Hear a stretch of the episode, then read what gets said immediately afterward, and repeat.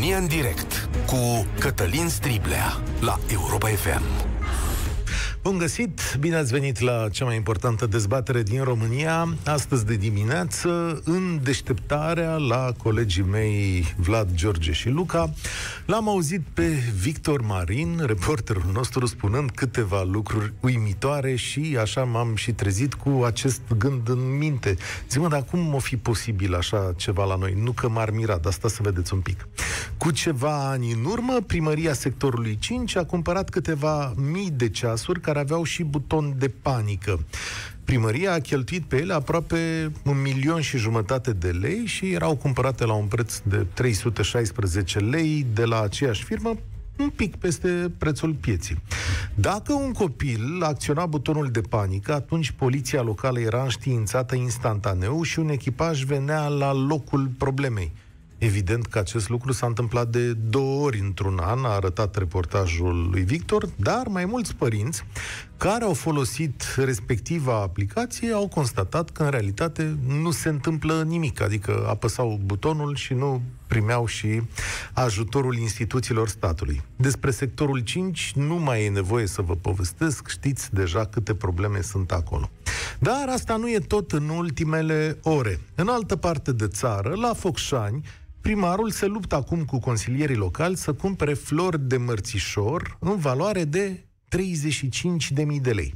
Ascultați un pic și explicația. Primarul a propus cumpărarea 2200 de flori la prețul de 6 lei bucata pentru a le împărți pe stradă, deci astea sunt cele de pe stradă.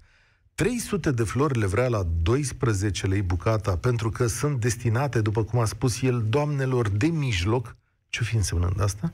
Și mai vrea și 170 de aranjamente florale, fiecare în valoare de 110 lei, pentru doamne cu poziții importante. Aranjamentele florale le ofeream unor doamne care în municipiul Focșan dețin poziții importante și voiam să le oferim un cadou frumos. Dar dacă ești o femeie de pe stradă, adică care mergi pe stradă și nu știe primăria despre tine mare lucru, ești de 6 lei.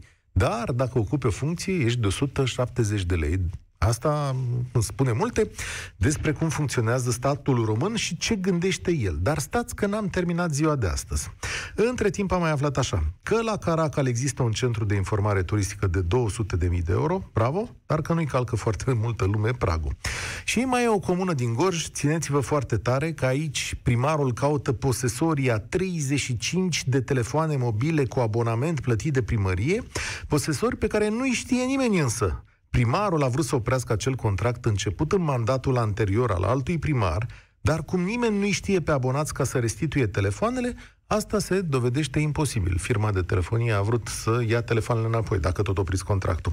Astea sunt fapte din ultimele 24 de ore, da? Între timp, premierul Câțu a ieșit într-un interviu și a zis, domnule, am auzit despre niște sporuri despre care eu nu știam că există, eu care am lucrat la stat. Și, evident, știți că România se confruntă cu un deficit bugetar uriaș. Văzută de la distanță, țara noastră e un ciur din ăsta cu găuri din ce în ce mai mari, prin care pierdem toți banii. Suntem într-un moment dificil noi acum. Avem de învins pandemia, avem de susținut economia, dar mulți bani, foarte mulți, se duc pe prostii și mi-e teamă că asta nu se oprește deloc. Și am să vă explic de ce. Pentru că funcția publică este pervertită în așa fel în țara asta încât nu-ți mai oferă doar un salariu corect pentru munca ta. Ea este văzută ca un soi de mică feudă în care se audună tot felul de beneficii. Asta înseamnă sporuri, telefoane, mașină, bani de deplasări, chirii, apartamente, plata unor rate la bancă, după care încep și cheltuielile nesăbuite destinate publicului, cum ar fi băncuțe cele mai scumpe. Țineți minte când Nicu Șordan l-a dat afară pe șeful de la Alpab pentru că a venit cu bănci la prețul uitor? Stopuri, borduri, iarbă schimbată de șapte ori. Astea sunt menite să îmbogățească clientela. Iar astăzi vă invit la un exercițiu, fiecare de acolo de unde este, din orașul lui, de la locul lui de muncă. Vă invit să povestiți țării întregi ce ați văzut voi despre risipa banului public. Ce și cum s-ar, s-a întâmplat în localitatea ta și ce ar fi trebuit să se întâmple. Ce investiție s-a făcut aiurea și de ce ar fi avut nevoie. Și invit pe oamenii curajoși și onești de la stat să ne spună, domnule, lucruri pe care nouă ne-ar veni greu să le credem. Ce ați văzut la locurile voastre de muncă? Întâi telefoanele. 0372 069 599. 0372 069 599. Pe ce risipește banii primarul tău? Care este cea mai ciudată sau de neînțeles investiție pe care ai văzut-o la tine, în localitatea ta? Ce cheltuieli absurde știi în instituțiile de stat din România? Și foarte important, oameni buni, Domnule, în ultimul an de când avem altă guvernare, cum s-a schimbat atitudinea față de banul public? E mai bine sau mai rău față de trecut? Progresăm sau suntem tot acolo în care statul este ca o vacă de mulți, cum se spune la noi pe românește. Să-i dăm bătăi, vă aștept din oricare colț al țării, sunteți bineveniți la România în direct, 0372069599. Nu uitați că ne puteți urmări tot timpul și pe Facebook, deschidem linia pentru Marian. Salutare! Marian! Alo, bună ziua! Salut! Ești în direct. De unde ne suni? Din Brănești. Brănești? Ilfov, la 17 km de București. A, așa. Te ascult. Păi, cu banul public. Primarul de la noi din comună, eu vreau să vă spun despre pescuit. A, a, a luat primăria o baltă, dar, a, dar are și el o anumită baltă în administrație prin interpuși și să, face, să fac populări. În balta pentru săteni pagă o tonă de pește. Așa. Iar în cea a lui 5 tone. și pe bani... factură la primărie. A, da, deci zici că e din la primărie, de la primărie. Apar... Bun. A, a, da. Ăsta ar fi fenomenul. Am înțeles. Uite, nu m-am gândit niciodată la asta. Știți cum e. Aici, fiind foarte directă acuzația, va trebui cumva să o luăm cu îndoială și o să-i rog și pe colegii mei să verifice un astfel de tip de acuzație. Dar la ce îi trebuie primăriei o baltă? Adică ce face primăria cu o baltă de pescuit? Nu, nu m-am gândit la treaba asta. Păi e și aici o chestie. Primăria are în administrare balta, paznicii de la baltă sunt oameni de primarului sau așa și Uh, taxa pe baltă costă 50 de lei, dar dacă ești cu impozitele la zi, costă 25 de lei. Trebuie să te duci la primărie să, să scoți un, uh, o hârtie că ești plătitor de taxe la zi și plătești jumătate din... Am înțeles. Și ei pește de acolo, am înțeles. Și primăria face, doamne, profit cu o baltă din asta, că mă gândesc că ăsta e scopul unei bălți, să ai profit de genul ăsta. Adică e o investiție utilă? Vă trebuia baltă de pește la uh, Brănești? La Brănești încă ne mai trebuia apă, canalizare, asfalt. Uh-huh. Dar astea bănuiesc că le vom vorbi într-o altă... asta, asta, asta încerc să văd acum diferența. E bine că aveți o baltă de pește, nu m-am gândit la o atare investiții. Probabil că sunt destule localități care au bălți de pește în administrare, dar voiam să fac cumpăra, comparație. Deci baltă de pește versus canalizare. Da. Am înțeles. Bine, poate din bani... Noi ne-am mutat... Ia, zi. Da, noi ne-am mutat în Brănești în 2008. La marginea satului, că așa era, nu mai găseai loturi de teren prin sat sau ceva. Curentul l-am tras noi, pe banii noștri. Gazele ni le-am tras noi pe banii noștri. Adică primăria n-a pus o lingură de asfalt pe strada aia. Pietriș l-am tras pe să ne facem și noi cât de cât, să nu mergem cu copiii în noroaie, în astea. Da, te înțeleg. Și, da, și încă o chestie. Am un, uh, am un puști de patru ani și e la o grădiniță, acolo în sat. Noi, părinții, trebuie să mergem cu materiale de-astea de de igienă face educatoarea listă și te duci, știi, cu săpun lichid, cu hârtie igienică, cu astea. Păi, în loc să cumperi pește, nu mai bine cumperi hârtie igienică pentru copii? Domnule, ar fi o premieră ca într-o școală din România să fie hârtie igienică, jur. Deci jur. Mai curând o să găsești bălți de pește decât hârtie igienică. Marian, îți mulțumesc. Vreau să vă aduc aminte de altceva. Prin uh, 2019 Agenția Națională de Pescuit și Acvacultură trebuia să returneze Uniunii Europene 15 milioane de lei pe care îi primise, pentru că a făcut o clădire acolo, o bursă de pește, era în valoare de 6 milioane de euro și a fost nefolosită timp de 4 ani. A fost inaugurată cu fast de domnul ministru al agriculturii Daia, tocmai pentru că risca să dea banii europeni înapoi. Dar vreme de trei zile au fost expuse lăs cu pește și după care a început sezonul de prohibiție, bursa a fost închisă și nici nu a mai funcționat de atunci. Și după ce când ne-a costat 6 milioane de euro, va trebui să dăm banii și înapoi la Uniunea Europeană. Dar e bine că avem o baltă de pește. Hai că începutul este uh, promițător. Atila, salut! De unde ne suni? Bună ziua, de la Cluj vă sun. Ia să vedem ce a făcut Auzi? domnul Boc. Da, da, deci angajat din primărie sora mea lucrează în primărie și eu locuiesc cu sora mea, nu e problemă de chestia asta, e, e problema alta. Deci vine acasă și îmi povestește din ce, ce, ce face. Deci soția lucrează în primărie la urbanism și soțul este la poliția locală și-a primit casă socială.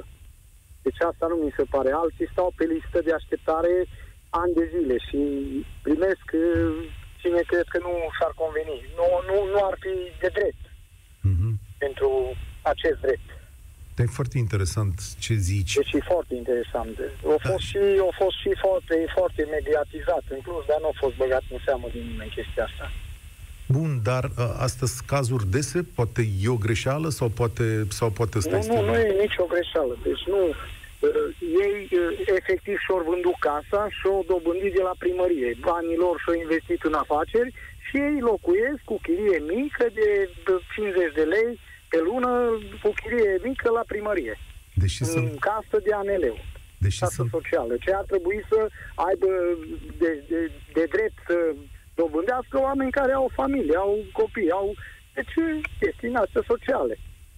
Foarte tare ce îmi povestești. Da. Îți pare că România e plină de genul ăsta de legături, de pă, mici afaceri pe care fiecare poate să le facă pe, pe banii statului. Da. Atila, să-ți, da. să-ți meargă din plin. Mulțumesc pentru, pentru relatare. Băi, la asta nu m-am gândit. Deci cum să faci să-ți vinzi casa îți vinzi casa, după care zici că nu mai ai casă, ești caz social, nu? Ești angajat la primărie și ajungi să te, uh, să-ți dea colegii, tot colegii să-ți dea o casă socială. Na, se întâmplă de asta. 0372069599 risipa banului public. Astăzi aștept exemplele voastre. Hai că primele două, pe mine nu m-ar fi dus capul la astea două. Da, hai să vedem. George, George, George, salut. Cine era? George? El vorbea deja? Salut, George. Da, Bună ziua! Salutare, de unde ne suni? Uh, bă, sunt din București, uh, la sectorul 4. La noi în sector s-a umplut domnul Băluță tot sectorul cu borduri și cu și case, să vedeți blocuri ce se fac. Eu mi-am făcut acum un timp o casă și îți da aprobare doar pe 45% din, uh, din teren. Știți? Și, dar alții fac aproape pe tot terenul vă dați seama ce se dă. Da, și care mai vreau să... Te rog. Pe, pe suprafața terenului, adică trebuie să se construiești 45% din suprafața terenului. Urbanism? Cu acte în regulă. Da, Urbanism. dar dacă ne uităm la alte case, au peste 60%. Uh, da. George? Uh, da, vreau să spun că am sunat să vă zic că ne merităm soarta ca țară, că noi suntem o țară de lași. Nu, unde ar trebui să ieșim, nu iese nimeni niciodată. Toți stau la televizor, se uită, ne merităm soarta. Și, Doamne ferește, de vreun cutremur în București sau de ceva, că se alege praful de tot. Nu, nu ne mai revenim niciodată dacă e vreodată vreun cu tremur mai mare. Eu sper ca lumea care construiește asta să fie cât de cât uh, responsabilă. Îți mulțumesc tare mult, uh, George. Astăzi v-am invitat să ne spuneți modul în care vedeți că se risipesc banii publici la voi în uh, localitate. O să mai adaug și eu exemple pe, pe parcurs. Domnul Năsui scria zilele trecute Ministrul Economiei despre mai multe contracte pe care le-a găsit la el la minister și zice așa, domnule, contracte de participare la târguri de fashion. 2 milioane 541 de mii de lei, 540 de mii de euro, 34 de firme care au mers la Paris și zice domnul nostru, nu mi-am dat seama de relevanța economică a acestui tip de contracte. Zice, da, ele sunt aruncate, am găsit numai puțin de 8 așa la o primă strigare și oameni care îmi cereau să le semnez, să le semnez acum că să strică treaba. Nicu, salut, bine ai venit la România în direct. Bună ziua, domnul Striblă, și mă bucur că am intrat la rubrica noastră. Eu am fost consilier local într-o comună mică din județul Mehedinț, aproximativ 1000 de locuitori, din anul 2000 până în 2020. Uh, vreau să vă spun că uh, eu am văzut cum se cheltuiesc banii pe studiu de fezabilitate, fără hotărâri de Consiliu. Am făcut uh, uh, denunț la Curtea de Conturi, la DNA și dosarul până la urmă s-a clasat politic. Iar astăzi, fiind și vârsta, am, am simțit că sunt un fel de ciudat. Iar după alegerile din 2020, domnul primar la o comună așa mic și-a ales o persoană consilier de imagine cu un salariu net de vreo 3600 de lei, fără studii, fără o pregătire adecvată. Stai, stai, stai un pic. Deci cum un consilier de imagine? Deci într-o uh, comună din Mehedinți, primarul are un consilier de imagine? Exact. Ah, Legea îi permite acest lucru și acest lucru să face fără aprobarea Consiliului de ca- uh, local, să face doar cu decizia dumnealui, fiind ordonator principal de credite. Explică-mi și mie, care e șmecheria cu studiul de fezabilitate? Că sigur e o șmecherie acolo pe care eu nu o prind. Uh, ce se întâmplă? Uh, domnul primar, cred că sunt câțiva ani buni, nu este de curând, era DNA-ul pe val, uh, fără hotărâre de Consiliul Local și fără aprobarea Consiliului Local, a plătit cu factură și a încheiat contract în numele Consiliului Local, având majoritatea la vremea respectivă în Consiliu, uh, 100.000 de lei noi la o firmă, cred că din Craiova. Când uh, ni s-a adus la cunoștință și ne-a pus în fața faptului împlinit și uh, considerând că suma este foarte mare pentru o comună așa mică, doar pentru studiul de fezabilitate, uh, am sesizat organele competente. Firma a intrat în insolvență și s-a dizolvat, iar în principiu banii au fost pierduți, nu s-a mai realizat niciun studiu. Pentru și... ce era studiul respectiv? Uh, studiul respectiv era uh, alimentare cu apă, doar alimentare cu apă, în condițiile care comuna dispune de izvoare cu apă. Eram de acord și Consiliul, dar uh, faptul că uh, s-a ascuns acest lucru uh, cu niște uh, sume așa de mari n-am fost de acord și am cerut un control la Curtea de Conturi, după și care am... apă aveți? Adică până la urmă? Uh, până la urmă am reușit să asfaltăm comuna, apă și canalizare, încercăm din... Uh, eu nu mai sunt consilier acum, încercăm din acest an să, să realizăm acest proiect. Aha, deci acum, 100 de mii de lei s-au pierdut, dar... Uh, s-au pierdut și vreau să vă spun că ce am observat în acest 20 de ani? Față de anul 2000, legea administrației publice locale s-a modificat de mai multe ori. Dacă în 2000 bugetul local s-a aprobat cu două treimi din Consiliul Local, asta se, fac, se aprobă cu majoritate simplă. Iar lucru care mi se pare mie cel mai grav este faptul că un consilier poate fi dat afară din Consiliul Local fără uh, aprobarea Consiliului Local, pentru că atunci când te validează consilier, ești votat de Consiliul Local, doar printr-o adresă prin care partidul care te-a sprijinit îți restrage sprijinul politic. Hmm. Dacă nu ești în linie cu partidul sau dacă da. tu îi spui publicului ca acum nouă cum să cheltuie banii aiurea, partidul te da. dă afară. Exact. Foarte deci tare. nu ai asta. nicio posibilitate. Puteți verifica acest Dar știu lucru. o poveste asta și asta este făcută tocmai ca să-i ții pe consilieri în linie Cine exact. nu se aliniază la vot, primarul îl zboară din uh, propria formațiune, nu? Sau primarul sau partidul de organizație care este afiliat în Consiliul Local cu primarul respectiv. Asta ne dă nouă posibilitatea să facem, de fapt, niște găști care să controleze primăriile din România și un mecanism pe care toată lumea ar trebui să-l înțeleagă, da? Adică exact. dacă nu te supui deciziei partidului, ești mâncat. Și acum dacă ai un partid, lărgesc eu un pic cu exemplu, exact. să citiți pe Rise Project. Dacă aveți un partid precum organizația PSD, să zicem, din Ilfov, sau cele care au acaparat comunele din uh, sudul uh, Bucureștiului, exact. o să vedeți exact.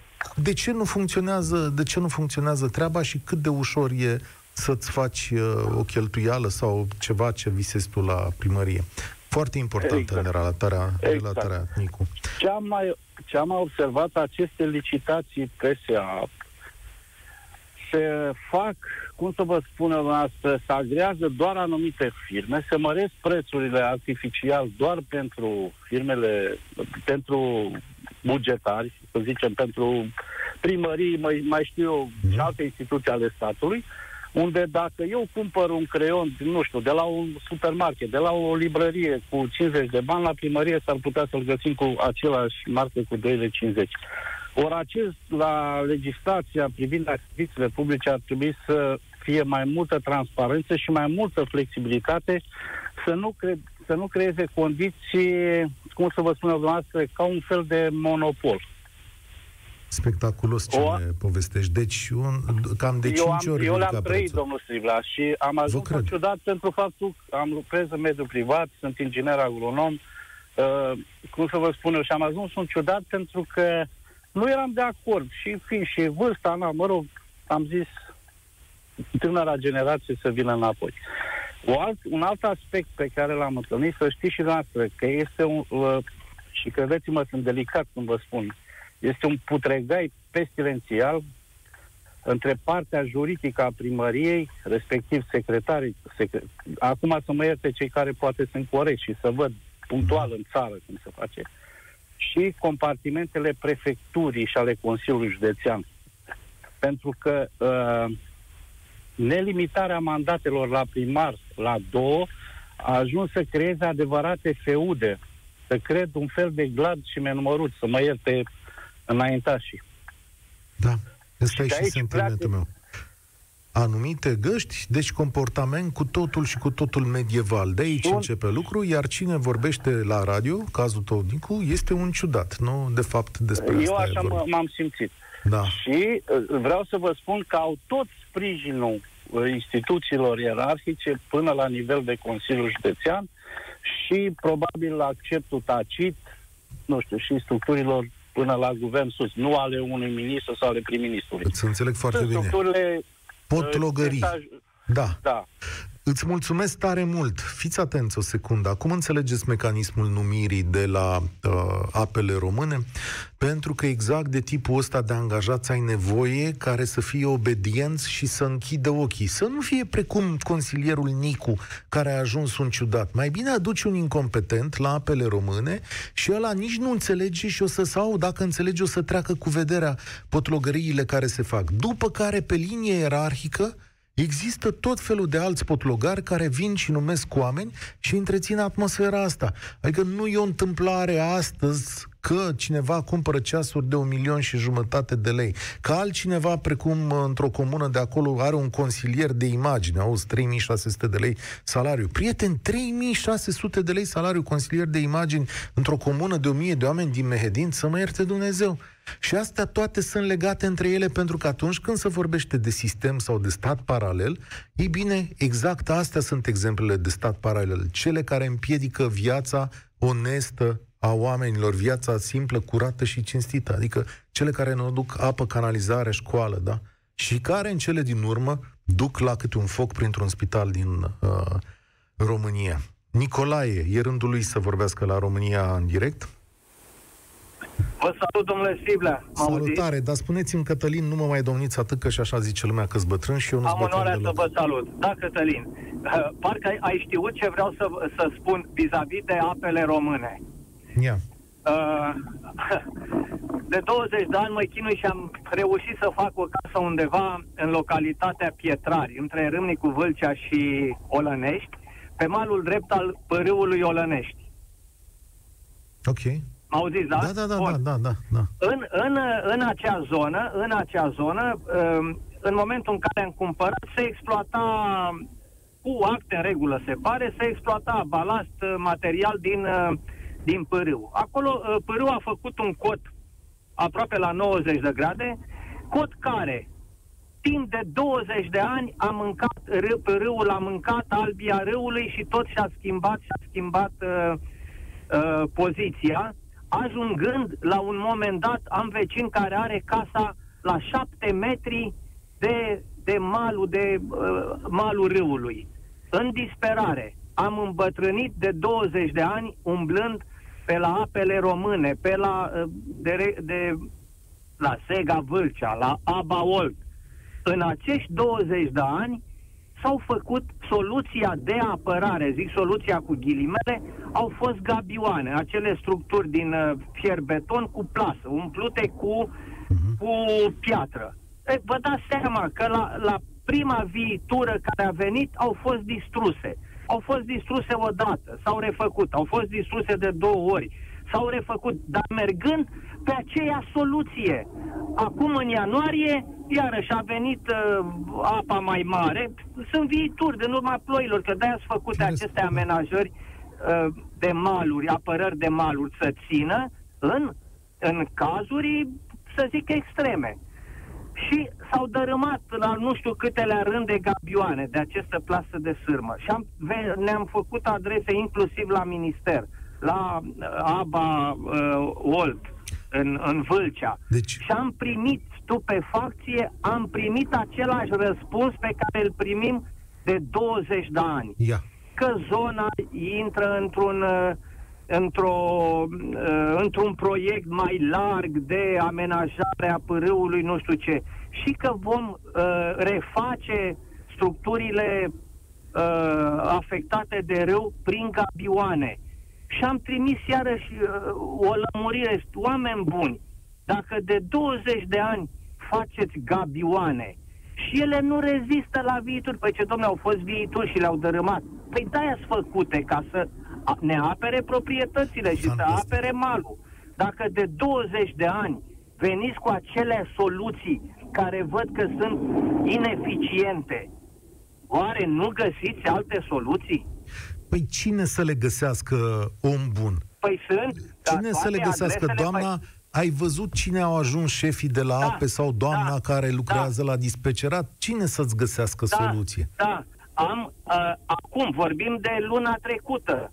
Am fost am trimis și la minister, am zis, domnule, s-au schimbat, sau în speranța, în, în mintea mea proastă de inginer, dar nu de hidrotehnician, dar sunt, domnule, gândesc cu, cu capul, nu cu altă parte a corpului. Și le-am spus, am primit, zice, da, se vor reface gabioane și le-am scris iarăși în, în atenția domnului ministru și a directorului general de la apele române, de la care am primit răspunsul da. Le-a spus, domnule, dacă de 20 de ani se cheltuiesc niște bani pe niște soluții ineficiente, mai mult decât atât. De ce o mai repetați odată? Sunt curios ce s-ar putea răspunde la chestia asta.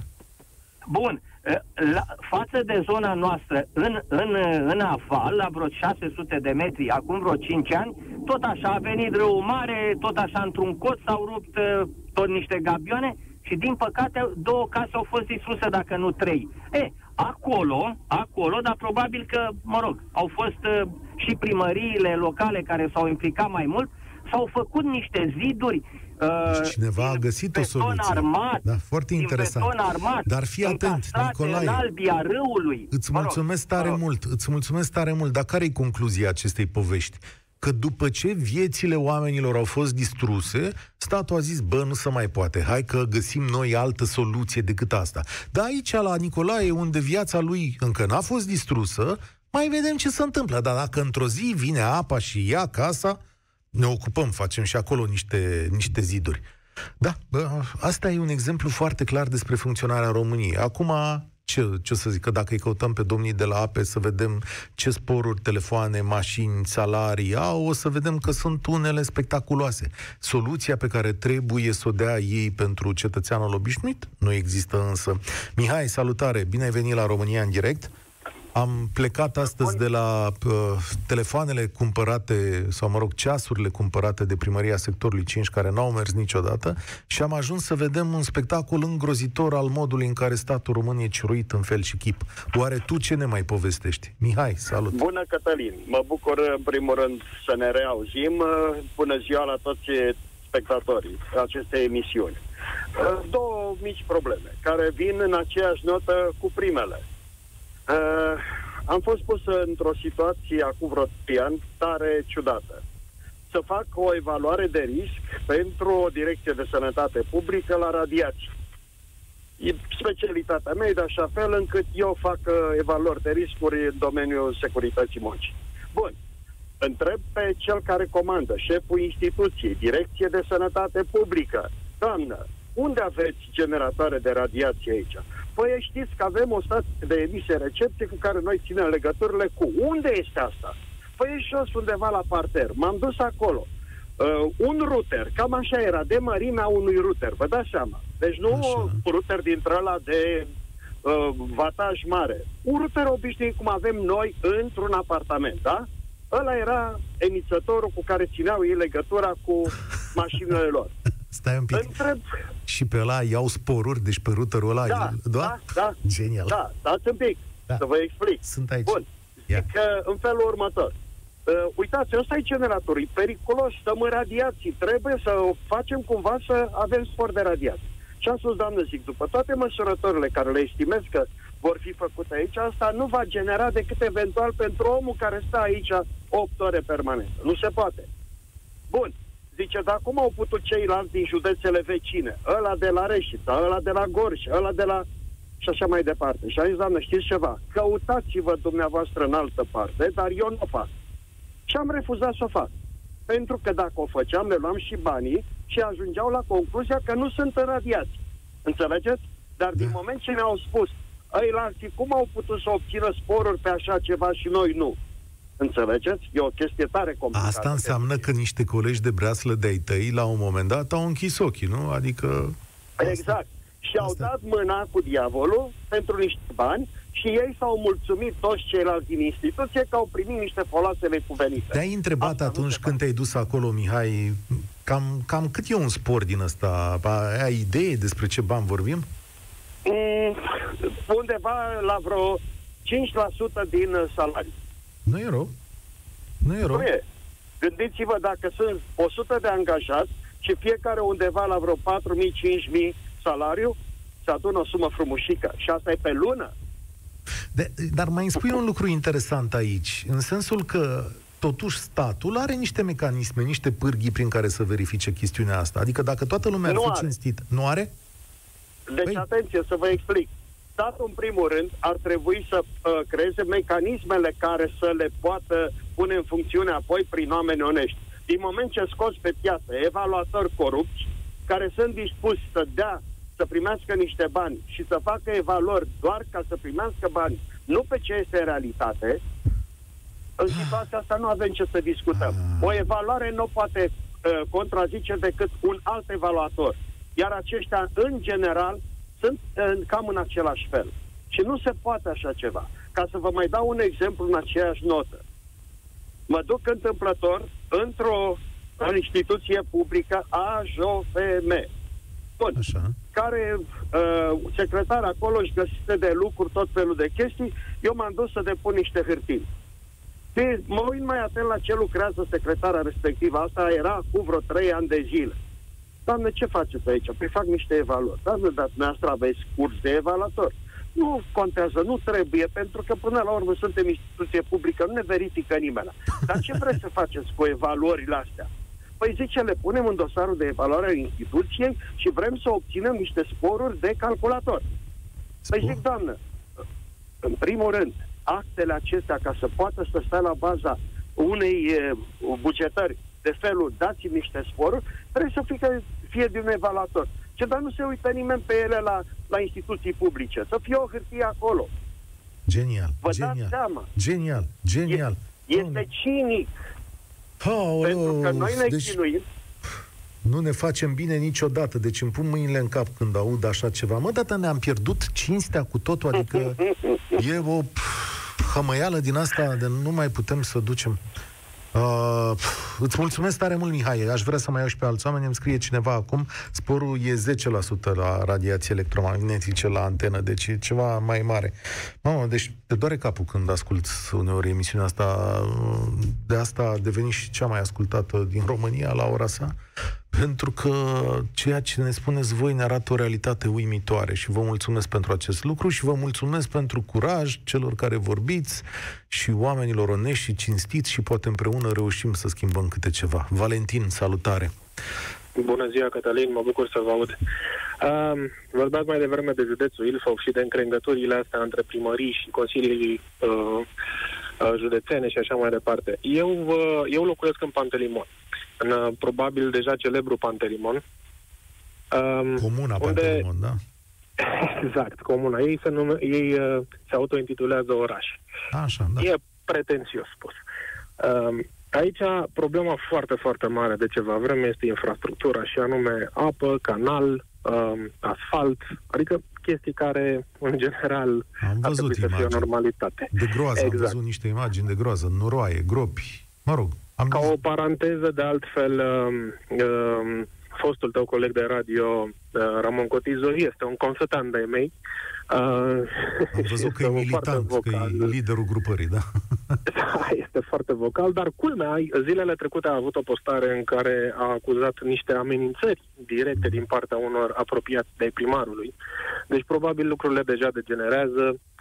Um, oarecum predictibil pe linia asta de comportament a anumitor uh, primari și Poate e un moment, lor. acum relatarea ta unde ne duce, pentru că poate e un moment în care oamenii refac, reașează, poate se întâmplă niște, niște lucruri acolo. Este foarte posibil. Dar ce vreau să, să spun uh, vis-a-vis de problema punctuală de aici, din sat, de la noi, uh, este una din multele și măricelele străzi de aici, uh, care tot așteaptă de foarte mulți ani să fie asfaltată, s-ar întrezări lumina de la capătul tunelului. Din ce motiv? Pe surse, bineînțeles, s-a uh, aflat că primarul însuși ar avea niște loturi de teren pe care s-ar dori a se construi case, evident, uh, și asta ar fi șansa ca această stradă să fie asfaltată. Dar asta se poate întâmpla, cum să zic, uh, bun, trebuie și pe asta conform normelor CNA să o iau cu o anumită îndoială pentru că exact. trebuie furnizate și eu o spun la fel, dovezi. bineînțeles. Dar uh, nu așa se întâmplă lucrurile de fapt peste tot, nu infrastructura susește fun- în funcție de investitorul uh, în zona respectivă, Uh, nici, cum să zic, eu nu spun asta ca o apărare, dar așa mi-am făcut eu impresia despre România. Și să știți că de... uh, da. asta e o poveste care ține din anii 90, unde stătea primarul pe stradă, acolo se asfalta. Acolo, unde era cea mai mare casă din exact, stat, acolo era primarul. Acolo se asfalta. După care a intervenit această uriașă afacere imobiliară care, funcție de încrengăturile sale, aduce utilitățile mai devreme sau mai târziu. Sau nu le aduce în alte cazuri, că poate nu s-au înțeles oamenii. Și o ultimă chestie, dacă îmi permiți. Uh, de altfel, bineînțeles, la, la câte intervenții s-au făcut pe străzile astea pentru, uh, cu gredere, cu compactoare, pentru a se reașeza stratul de pietriș, bineînțeles, cu vidanje pentru a se extrage apa, care, evident, dacă nu e canalizare pluvială, nu se duce apa nicăieri. Păi. Domnule, atâția bani ce s-au scurs în activitățile astea, eu cred că se asfaltau de două, trei ori străzile alea. Da. Și de ce spun asta? La ultimele ninsori plus ploi plus iar ninsori, în zona la noi s-a creat o, o imensă baltă, un mini-ocean. Uh, n-au mai făcut față cu vidanjele, au adus o motopompă ca să scoată apa. Și unde credeți că au deversat apa? Mm în canalizarea de pe strada pe care stau eu, care este încă stradă privată, canalizare făcută de către dezvoltatorul imobiliar. Și bănuiesc... Care nu este canalizare pluvială, este canalizare de apă menajeră. Și va veni apa în casă, în mod evident. Din fericire nu a venit, pentru că avem ceea ce se numește niște valve de sens care da, se montează da. tocmai pentru a nu zbușe apa înapoi în casă. Incredibil, dar, dar s-au folosit de investiții. Ce arunci tu apa acolo, omule?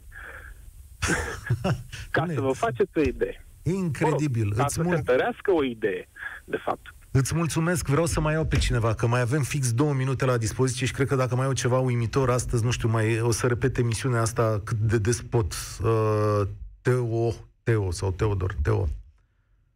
Teo? Alo. Salut. Da, da, ceau, Teo de la Rad. De la Arad. Hai, ai da, un da. minut și jumătate. E, da, nu te rețin foarte mult. În primul rând te salut, Cătălin, ascult emisiunile tale foarte mult. Îți spuneai la început de domnul de la Capitală, domnul... E prima oară când intru în direct. Florea, uh, cu el am început. Așa. Uh, primarul Capitalei. Ah, Nicușor. Așa, da. că uh, un consilier de lui a cerut 5.000 de 5.000 de lei pentru o bancă Da, da. la ei în București. Vreau să vă spun că la noi în Arad, postul, nu știu dacă știți, postul Palcă, primar al nostru, Așa. în 2013-2012 a dat 8.000 de euro pe o bancă de pe o stradă pietonală. Nu știu dacă știți, a fost un scandal mare. O bancă? Coșul de gunoi, da, pe o bancă și un coș de gunoi a costat 850 de euro. A, asta e cam un raport de la Curtea de Conturi aici. Am coș de gunoi la București cu 2800 de lei și balansoar de 12.000 de lei. Ah, Corect. Eu stau Da. și mă gândesc în 2021 că spune, oare chiar merită toate lucrurile astea atâția bani investiți aiurea? nu. Când putem face alte lucruri. A, oricum Aradul e mort. În ziua de astăzi Aradul este mort. Și toată lumea știe asta și se ferește să spună. Dar de ce nu știu? Da. Pentru că... Da, 8.000, deci eventual să spuneți la uh, domnul Dan Nicușor să-l cheme pe domnul Falcă să-i spună că 8.000 de euro, nu 5.000 de lei cât a cerut, să vedem cum a reacționat atunci. Îți mulțumesc tare mult. Nu cumva sunt colegi acum, domnii Falcă și Nicușor, pe același, aceeași grupare politică. Doamne, mai e mult de învățat. Da, uimitoare emisiune. Vă mulțumesc, o să revin la ea. Îmi stă mintea în loc, mă duc să cuget, să vedem cum am putea să ieșim din această situație în care totul, totul, totul este putred. România în direct se încheie aici. Spor la treabă tuturor. Participă la România în direct de luni până joi de la ora 13 și 15 la Europa FM.